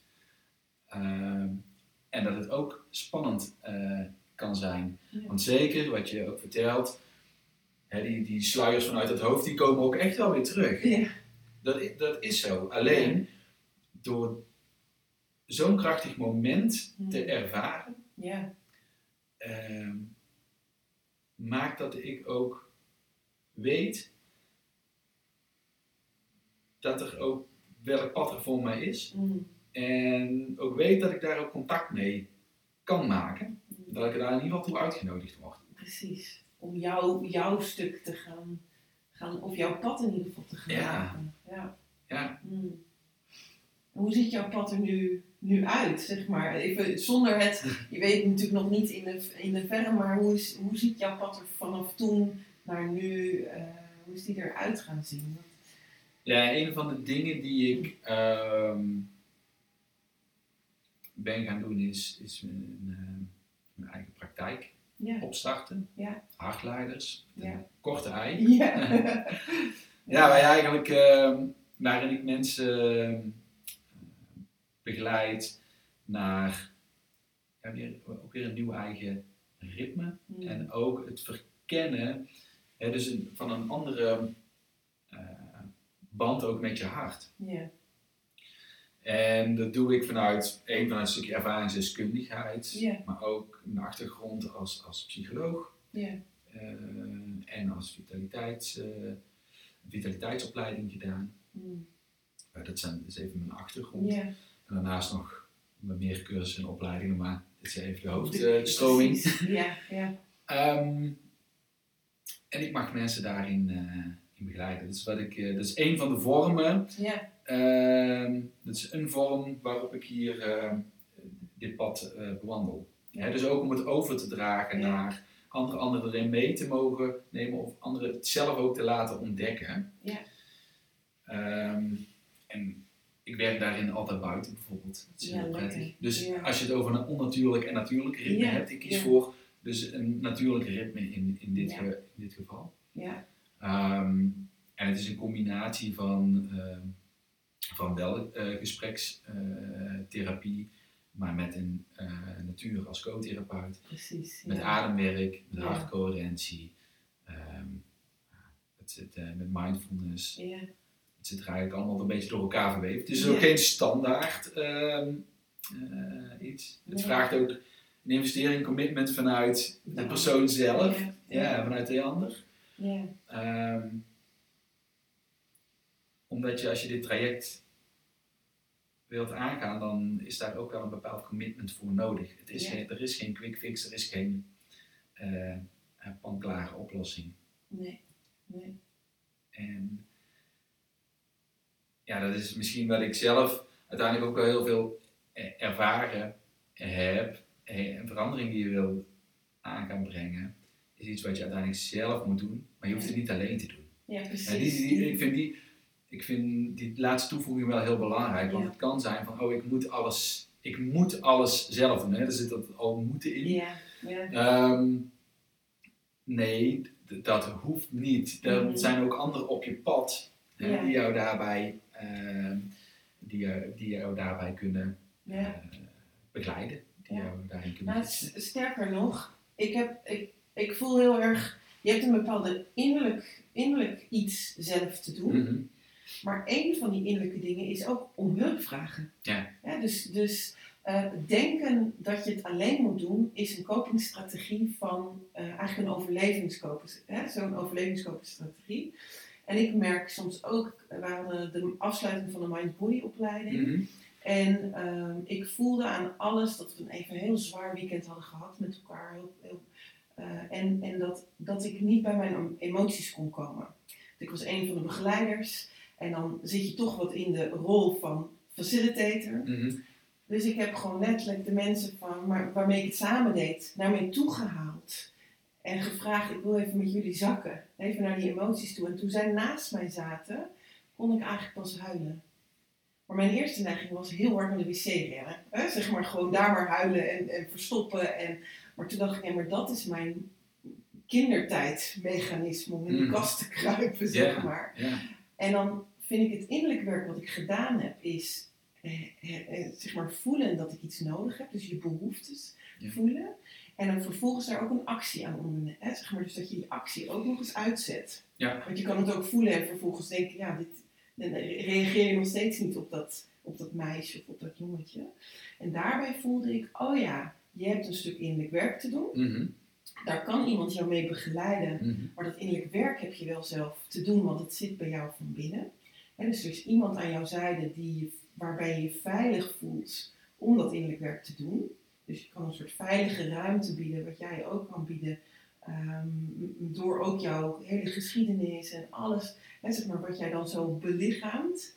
Ehm, en dan vervolgens heb je dus dat stukje inderdaad van, hé, hey, ik heb je hulp weer nodig. Of ik, heb, hè, ik wil toch weer een sessie boeken, bij wijze van spreken. Of Mhm. ik ga toch eh, tegen mijn partner zeggen, eh, ik moet even tegen je aankruipen, want er zijn tranen en ik wil ze heel graag laten lopen. En dat is denk ik ook een stap waarvan jij bedoelt, het hoeft niet allemaal alleen. Nee, nee, klopt.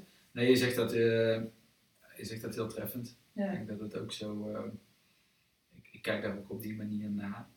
En je vroeg me van, goh, wat is jouw pad dan eh, nog? Na Ja. een hele periode denk ik ook ehm, in hoofdlijn veel naar binnen ja, weer keren. is nu in hoofdlijn het weer meer naar buiten brengen. Ja, en je hebt, je hebt continu op microniveau heb je binnen, buiten, Ja. binnen, buiten. ja. Maar nu is het, is, is, is- zit ik in een fase waarin ik meer naar buiten mag gaan brengen. Wat je nu dus ook eigenlijk letterlijk in dit gesprek ook Juist. doet, hè, door je verhaal te vertellen. Ja, en ook daar is, is eh, eh, mijn praktijk hartleiders ook een vorm Ja, Ja. van. ja, En wat er op mijn pad eh, komt, ik, ik zie mezelf meer spreken ook eh, Mm. in, de, in, de komende, Ja. in de komende tijd. Ja, Ja. Het kan bij een podcast zijn, het kan op een, op een, op een event zijn ja, of ja, ja, whatever. Dus dat zie ik mezelf uh, meer doen. Ja, dus bij deze. Ja, dus bij deze. ja. Ehm, omdat dat ook mijn proces is wat ik, wat ik nu ook aan te gaan heb. Dat, dat Mm. ehm, die innerlijke stem naar buiten brengen. Mooi, ja. Eh, want daardoor kan ik, eh, dan pas kan, kan ik mensen ook eh, bereiken met, denk ik, hetgeen wat ik heb. Dus hetgeen wat ik in me heb. Ja, ja, ja, ja, zeker. Ja. ja, en ik denk dat je veel mensen kunt bereiken. Precies omdat ik dus ook gezegd heb, Mhm. die combinatie die je, die je hebt. Tussen eigenlijk gewoon een hele gewone jongen met een achtergrond, waarbij, eh, zeg maar, kopingsmechanismes die iedereen kan herkennen. En dat stukje uniekheid, wat dus juist zo maakt dat je voor hele grote zalen zou kunnen staan. Ja. En iedereen stuk voor stuk kan zich daaraan soort van relaten. Ja, Nou, dus dat, eh, dat gun ik jou ook. Ja. Dat, het, eh, ja, dat het gaat komen. ja en, en het is dus uiteindelijk eh, van, ja, van een hartoperatie naar opereren vanuit je hart. Ja, Dat is ook iets wat ik wel eens Ja. vaker al, al gebruik, maar zo voelt hij Ja. voor mij heel sterk. ja, ja. En dus ehm, het, het, heeft me, ja, het heeft een andere band met mijn hart toen eh, doen ontwikkelen. Ja. En dat heb ik nu een aantal keer gezegd. En, eh, omdat hij zo sterk voor mij dus, eh, dus ook voelt. Hoe is het vertrouwen nu op jouw hart? Groot. Ja. Groot, ja. Mm. Al zijn er tussendoor ook wel eens momenten dat ook ik Mm. daar angstig even onder ben. Of denk, hé, hey, Ja. wat voel ik nou? Wat voel ik Mm. nou? En Ja, gaat het wel, eh, gaat het goed of, Ja. eh, Ja. eh, of niet? Maar dat is, is, niet, is niet de hoofdmoot. Mm. Er zit, wel, er zit veel vertrouwen op. ja. Heb je ook het gevoel alsof je nu ook gewoon de juiste route aan het Ja. lopen bent, bewandelen bent? Ja. ja.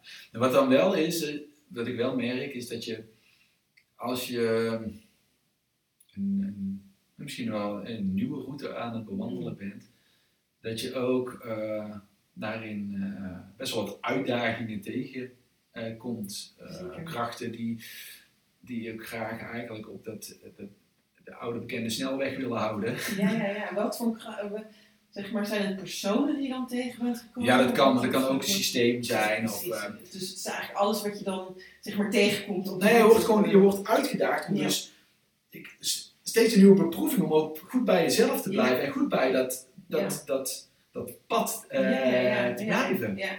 Het zal waarschijnlijk ook in, in vergoedingen wel of niet. Hè? Dat je dan weer iets unieks doet. Eh, mensen die niet helemaal begrijpen wat je misschien doet of wie je bent. Terwijl je eigenlijk iets unieks uitdraagt. Ja. Ja, nou die herken ik. Ja, wat voor betreft die vergoeding, kijk, ik heb ervoor gekozen om, ehm, eh, om dus eh, onvergoede zorg. zorg Ja. ehm, te, te leveren. ja. Het valt officieel onder de, de coaching, wat Ja. niet zo heel makkelijk eh, vergoed wordt. Ja. Ehm, maar ook omdat, wat ik zei, het vraagt ook een investering Ja. eh, en een commitment om, om dit proces te lopen. Ja. Nou, die investering is er ook in financiële eh, zin. Ja. En natuurlijk zijn er altijd samen naar mogelijkheden te, te kijken als dat wat. eh, Grap zit. zeg maar. Juist. Ja. Ja. dat is zo, maar eh, het vraagt dus wel een investering op meerdere eh, Ja. vlakken. Dan is hij ook, dan ga je er ook al meer ver- eh, verantwoordelijkheid voor nemen. Ja. Ja. Dan ga je meer voelen. ja.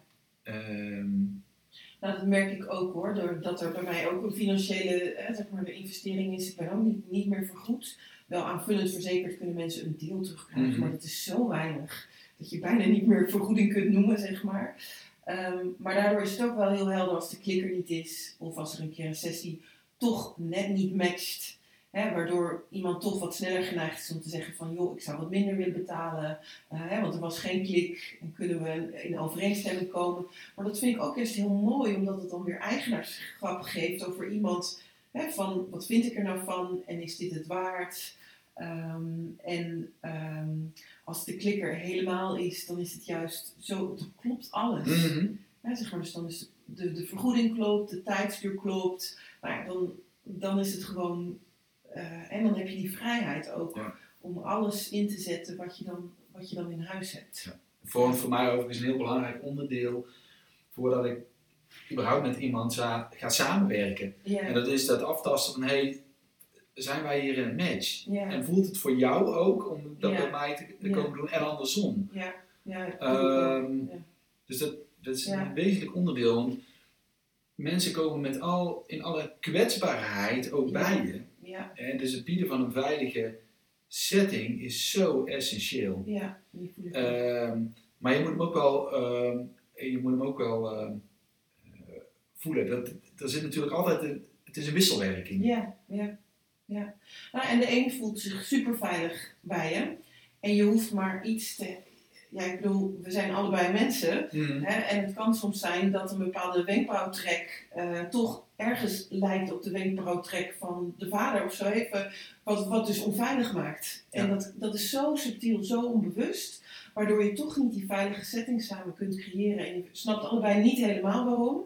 Maar dan is het zo oké om te zeggen, weet je, dit was hem toch net niet. Ja. We dachten dat het een match was, maar het was het niet. Ja. En we gaan weer hè, meedenken eh, wie dan misschien wel beter zou kunnen passen. Of, eh, ja, En dan kan het altijd ook nog zijn een match op, op dit moment. precies. Maar het kan in een heel andere Ja. periode, een heel andere, ja, op een heel ander moment, kan dat weer anders zijn. ja, ja, precies. Ja, dat klopt ook. Dat je er dan wel aan toe bent bijvoorbeeld. Ja. Want het zijn net zoals wat jij zegt. Hè, dat rad gaat lopen en je begint misschien eerst met het fysieke en dan heb je misschien meer een leefstijlcoach nodig. Ja, Nou, dan begin je met het emotionele en dan heb je misschien meer een lichaamsgericht eh, therapeut nodig. En op een gegeven moment zeg je, er komt ook nog zingeving bij kijken, of ik wil generaties nog bekijken, of ik wil vorige levens bekijken. Want je kunt het zo groot maken als je wil.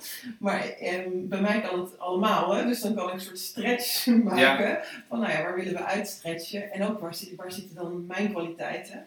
Dus waar ben ik nou op mijn allerbest, om het zo maar te zeggen. Want dan voel je ook echt die, die gouden, gouden match. Ja. En soms kun je, kijk, mindfulness kan ik, heb ik heel lang gedaan, maar dat kan ik nu niet meer uitdragen. Mhm. Omdat ik voel dat ik ehm, daar niet meer een gouden match mee voel, zeg maar. Ja. Ja. dus zo groei je natuurlijk ook weer door, Zeker. zeg maar. zeker. Ja, en het is eigenlijk allemaal een momentopname natuurlijk. Precies. Ja, want mensen die misschien wel eh, drie jaar geleden perfect bij mij pasten, Ja. zullen misschien nu niet meer passen, omdat we allebei een andere kant op gegroeid Ja. zijn, zeg maar. Ja, Ja. dat zal bij jou denk ik ook zo. Ja, dat, ja dat, dat, dat merk je en je komt in contact met andere mensen en van, van sommige mensen, daar neem je ook afscheid eh, van of daar treed je minder mee in contact. Ja, precies. Weet je, dat, eh, maar dat gebeurt denk ik door het hele leven heen wel. En, maar elke verandering, welke nieuwe fase brengt dat ook met zich mee. Ja. Wat ik trouwens nog bedacht, hè, want jij hebt natuurlijk mensen met hartaandoeningen, Mhm. die slikken over het algemeen medicijnen. Mhm. Ehm, heb, je, heb jij daar iemand die jou daar ook in... Ik kan me voorstellen als zij anders gaan leven, anders Mhm. dingen, dat daar ook mee geschoven moet, mag gaan worden hè, met die medicijnen. Ja. Ehm, eh, kun je daar mee samenwerken met, met, met, eh, met de artsen? Of verwijs je dan weer door naar de cardioloog? Of hoe, hoe bed je dat, zeg maar, voor de mensen die bij jou, bij jou komen? Laat je Ehm, dat helemaal bij hen? Of hoe, hoe, hoe is dat samenspel, zeg maar? Ja, het samenspel is, eh, is er nu beperkt. Het Mhm. gaat vaak via de cliënt of patiënt. Ja, Ehm, medicatie is wel iets wat, wat, wat terugkomt. ja, Ehm, waarbij je wel. De trajecten die mensen bij mij lopen zijn wel altijd naast. eh, ze staan wel altijd onder behandeling, dus dat wel. ja, Ehm, ik wil niet zeggen dat ik als coach zijn afstemming heb met, nee. eh met cardioloog bijvoorbeeld. Nee, maar ik kan me zo voorstellen dat het voor hen wel heel fijn is. Ja. Dat zij een arts aan hun zijde die erover mee kan Ja. sparren en denken. Ik, ik hoor ook vaak wel de wens eh, Ja. eh, vanuit een cliënt dan terug om te kijken of er iets om die medicatie, om daar kritisch naar te blijven kijken. Precies. Want dan blijven ze het dan anders zo slikken, terwijl er heel vriendelijk werk wordt gedaan. En dan is er toch weer vaak meer ruimte Ja. om... En waar ik ehm, mensen wel in kan sterken, om in ieder geval het gesprek daarover aan te gaan. Want dat ja. gebeurt, hè, soms denkt, ehm, denkt die persoon van, goh, ja, ik wil het misschien wel, maar kan dat wel? Weet je, Ja, Al- er komen allemaal ja, meteen al eh, blokkades op de weg. Ja, Ehm, als ik dat te horen krijg, dan, dan, dan gaan we wel samen ook kijken naar, goh, wat, wat maakt nou dat die blokkades er bijvoorbeeld zijn. En ehm, nou, zou jij jouw behoeften daarin in ieder geval kunnen delen of kunnen uiten met eh, jouw behandelaar. Ja. En wat ik wel merk is dat, ehm, dat sommige eh, mensen gedurende het traject dat ze bij me lopen wel soms helemaal medicatievrij, soms eh, minder medicatie Ja. Nodig ehm, hebben. En dat wil niet zeggen dat dat ehm, enkel zo te wijten is aan het traject wat ze bij mij lopen. Maar misschien wel omdat ze er zelf ook op een andere manier naar, ja. ja. naar, naar medicatie ook, Ja. ook kijken. En, Ja. en ook andere vormen verkennen om hun gezondheid, in, hè, Mm. vormen verkennen om hun gezondheid positief te bevorderen. Waardoor we misschien soms wel wat minder van de medicatie eh, nodig uh, Nou, je kan, ik kan me voorstellen dat zo'n traject dan zorgt voor dat je gezonder gaat eten bijvoorbeeld. Mhm. Of inderdaad stopt met roken. Mhm. Of dat je gewoon in ieder geval heel kritisch kijkt van wat slik ik nou eigenlijk. Ja. Hè, even Ja. gewoon überhaupt. En is dat nou echt allemaal wel nodig? En soms wordt het ook gewoon voorgeschreven in die situatie waarin je dan zit. Maar als je dan nu in een hele nieuwe situatie is, is het heel goed om daar gewoon weer heel kritisch op te kijken. Van wat slik ik nou eigenlijk en voor wat dan precies? Hè, slik ik nou iets voor een preven- iets preventiefs, Ja. wat ooit in de toekomst misschien zou kunnen gebeuren? Of slik ik iets voor mijn bloeddruk? Hè, waardoor, en maar misschien omdat ik mediteer nu, heb ik het helemaal niet meer nodig. Hè? Dus dat is natuurlijk een heel mooi, of in ieder geval, het is heel mooi dat dat, dat spel van dat hart wat er, waarbij bij jou nog gebeurt, dat, er, dat die medicaties heel kritisch ook onder de loep worden, Ja. worden genomen. Ja. En dat is natuurlijk wel het, het, samenspel eigenlijk van de, van de cliënt en de, en de behandelend eh, arts. Ja, ja. Ehm, maar waarbij ehm, soms die cliënt dat wel nou, nou, naar voren haalt. Van oké, dit, ja. dit is wel iets wat ik graag wil. Nou, dan zal ik altijd zeggen van goh, schrijf voor jezelf eh, op. En Ja. kijk, of neem iemand mee die het samen met jou kan delen als je dat zelf spannend eh, Ja. vindt. ja. Weet je, samen met, met, met, met de arts bepaal je dan daarin eh, Ja. het beleid. Ja. Ehm, dus daar zal, hè, ik, ben, ik ben niet medisch opgeleid, dus daar zal ik me ook niet, eh, niet op begeven, omdat ik daar zelf te weinig verstand van heb. Maar wat ik wel doe, is dus eh, nou, mensen aanmoedigen om het in ieder geval te onderzoeken Precies. voor zichzelf. Ja. En heel vaak zorgt dat er ook voor dat aan de andere kant van de tafel er ook weer even kritisch gekeken wordt. hè? Zeker, zeker. Want wat, wat dat betreft, ehm, als ik even kijk naar mijn eigen proces, ik merk dat eh, eh, de artsen waar, waar ik zelf mee te maken heb, in ieder geval daar echt wel voor dat gesprek ehm, eh, openstaan. Ja, Ehm, maar dat heeft dus ook te maken met hoe je, dat, hoe je daar zelf eh, mee presenteert. precies. Natuurlijk, als, je Ja. zegt- als ik zeg van goh, ik heb twijfels over bepaalde medicatie, voel me er gewoon niet zo lekker bij, zijn- is er een andere vorm of is deze dosering wel nodig? Precies. Weet je, Ja. dan komt dat gesprek ook, dan gaat dat gesprek op gang komen. Ja. En ik merk dat daar ehm, echt wel eh, de ruimte voor, eh, voor is. In ieder geval bij de mensen Ja, die, die bij mij zelf betrokken zijn, maar ik hoor het ook wel terug van, eh, van de cliënten die ik eh, mag begeleiden. ja, fijn. Dus volgens mij is dat wel iets wat steeds meer, waar steeds meer de ruimte Ja. voor is. Dat idee heb ik ook. Ja. En dat is alleen maar, eh, dat is alleen maar mooi. En uiteindelijk, ik gebruik nu op dit moment zelf helemaal geen medicatie, dus dat is heel, vind ik heel prettig. ja. Heb je Maar dus ook- wel gedaan, zeg maar.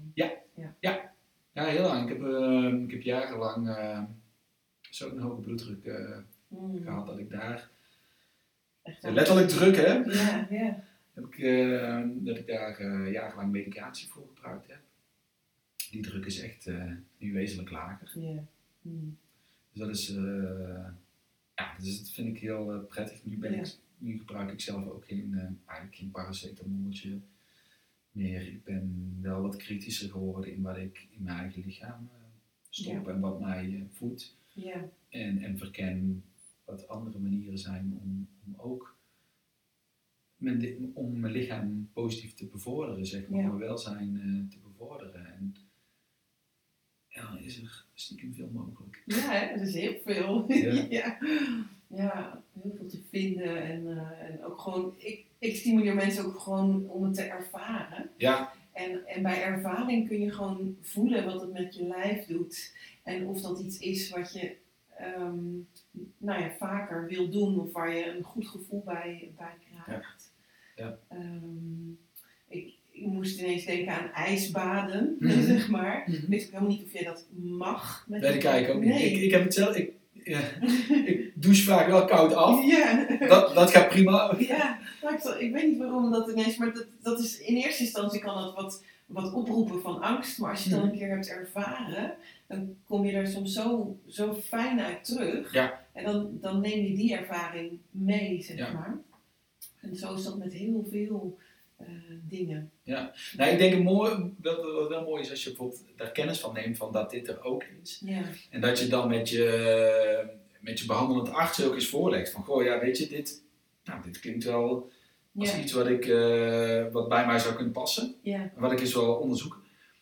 Hoe sta jij daar Ja. In? Ja. Weet je, dan krijg je dat, dat samen, eh, dan krijg je eh, een dialoog eh, vaak wel. Ja. wel Nou, en er zijn dus steeds meer artsen die dus of integrative medicine of mind body medicine op een gegeven moment een naam naast hun geneeskundeopleiding volgen, omdat ze zelf natuurlijk ook voelen dat ze meer willen bieden of in ieder geval meer willen weten, zodat ze met iemand in dialoog kunnen gaan over wat is dan fijn en wat is minder fijn en bij wie zou je dan terecht kunnen. Ja. Dus die, ehm, ja, die beweging is er zo. ja, En, ik denk dat het elkaar zo mooi kan aanvullen. ja. Ook. Het, hoeft niet, het een hoeft niet in de plaats te komen meteen van het ander. Maar dat heb je natuurlijk zelf ervaren. Ja. Anders zou jij hier nu niet meer zitten. Nee. Maar, dus je hebt het nodig ook gehad om Zeker. weer terug te komen. Ja, ik ben, ik ben Alles eromheen mag er ook zijn, zeg maar. eh, ja, weet je, een voeding en, en ademhaling en bewustzijn en emoties. En, ja, het is,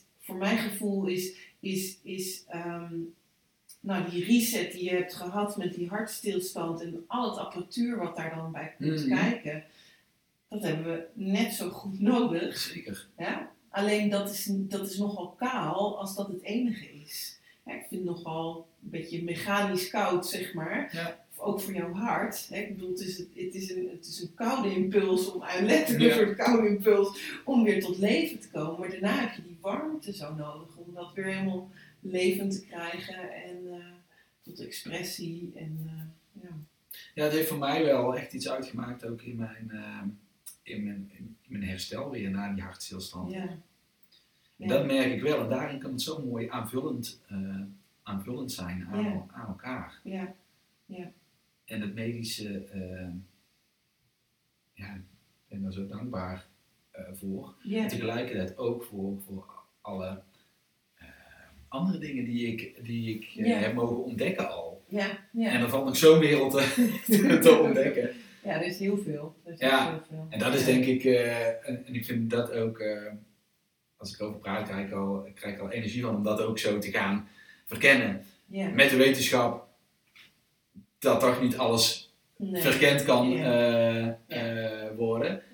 Maar een soort nieuwsgierigheid naar Ja. wat is er nog meer en wat is er mogelijk en wat is er eigenlijk allemaal überhaupt Ja. aan kennis en wijsheid. Ja, en dan kom ik weer helemaal terug bij het kind, kindstuk waarin ik, je, en dat zie ik bij veel kinderen, zo nieuwsgierig Ja, ja, ehm, om te ontdekken ja, wat er allemaal is. ja, En ehm, ja, die, die eh, nieuwsgierigheid, die ik bij mezelf weer heel sterk nu. ja. Alsof toch die cirkel weer rond is naar je kind zijn. Hè? Ja. En weer vanuit dat kind zijn weer te kunnen gaan eh, leven. Ja, Ja, ja mooi. Heb je nog een toevoeging of een, of een uitnodiging voor mensen die eh, luisteren?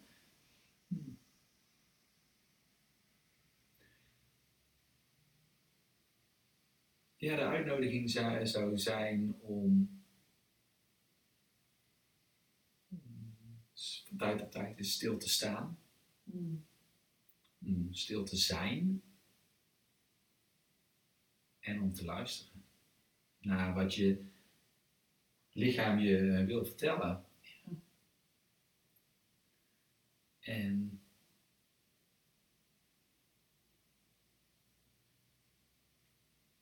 en daar ook even. Weet je, je kunt er allerlei acties aan willen koppelen, dat hoeft niet. Je mag gewoon eens even luisteren. Ja. Dat is misschien altijd een eerste stap. Letterlijk even stilstaan even stil zijn. Ja. Dus zoek ook een rustige omgeving. Zoek af en toe eens even een rustige omgeving op een plekje. Even voor jezelf. Ja. Dat kan in huis zijn, dat kan ook buiten ergens eh, zijn. Kan ook op je werk eh, zijn. En het, Ja. hoeft, het, hoeft geen, het hoeft geen kwartier, geen half uur te zijn. Dat kan in een paar seconden. Zeker. Het kan op microniveau. Ja. Ehm, sta even stil, ben even stil. En ervaar even gewoon wat er is. Ja, mooi. Ja. Zo belangrijk en zo klein, maar wel heel groot eigenlijk. Ja. Als je dat dagelijks, op dagelijkse basis Ja, even bij jezelf stilstaat. Ja. Ja. Dankjewel.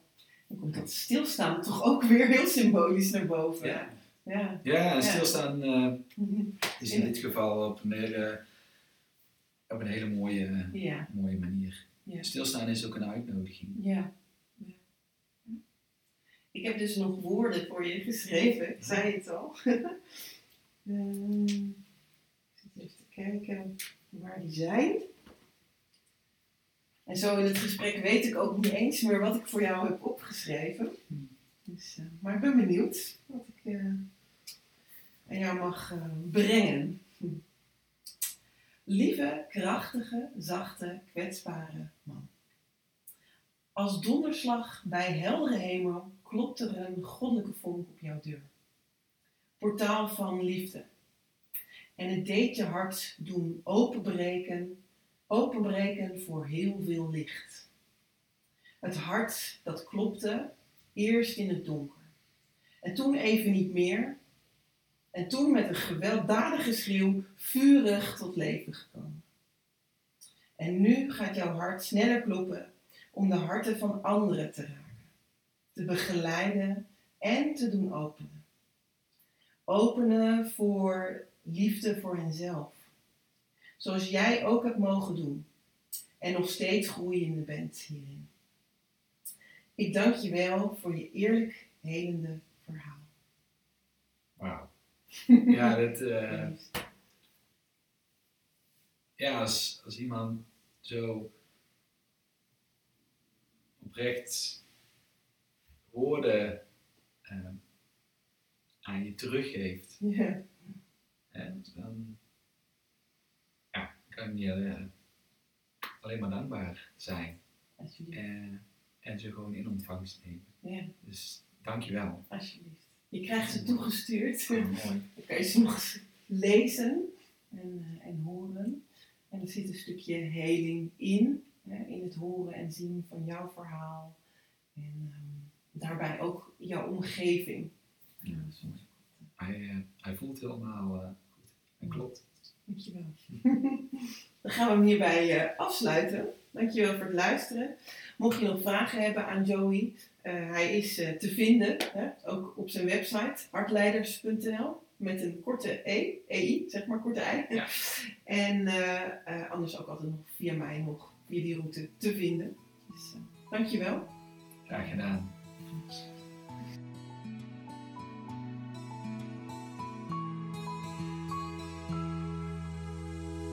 Dankjewel voor het beluisteren van deze helende beleving. Via een ander heb je de mogelijkheid jezelf weer te ontmoeten. Je lichte, maar ook je donkere kanten liefdevol te onderzoeken. Zoals een echte wounded healer zou doen. Zacht, voor je emoties, maar niet blijven hangen in het slachtofferverhaal. Door te kijken naar waar je weerstand, resonantie of emoties ervaarde. Laat dit verhaal in je landen. Zak in jezelf. En ga voelen wat het laat zien over jou de aankomende tijd. Als je veel geraakt wordt in dit thema, beluister de aflevering dan vooral nogmaals of neem contact op met het platform. Zij heeft een team van wounded healers aan haar zijde en is continu aan het groeien en ontwikkelen. Hou dus vooral ook het platform in de gaten voor meer aanbod. Wil je een eigen helende beleving ontvangen in woord? Kijk dan ook op het platform bij Helende Belevingen. Zo kun je ook het platform en alle ontwikkelingen steunen. Vond je dit mooi, zinvol, intens, nuttig of prachtig om naar te luisteren? Stuur deze dan vooral door naar je familie, vrienden, bekenden of anderen. Ik wens je een fijne dag of avond. Tot de volgende helende beleving. Veel liefs, Annemarie.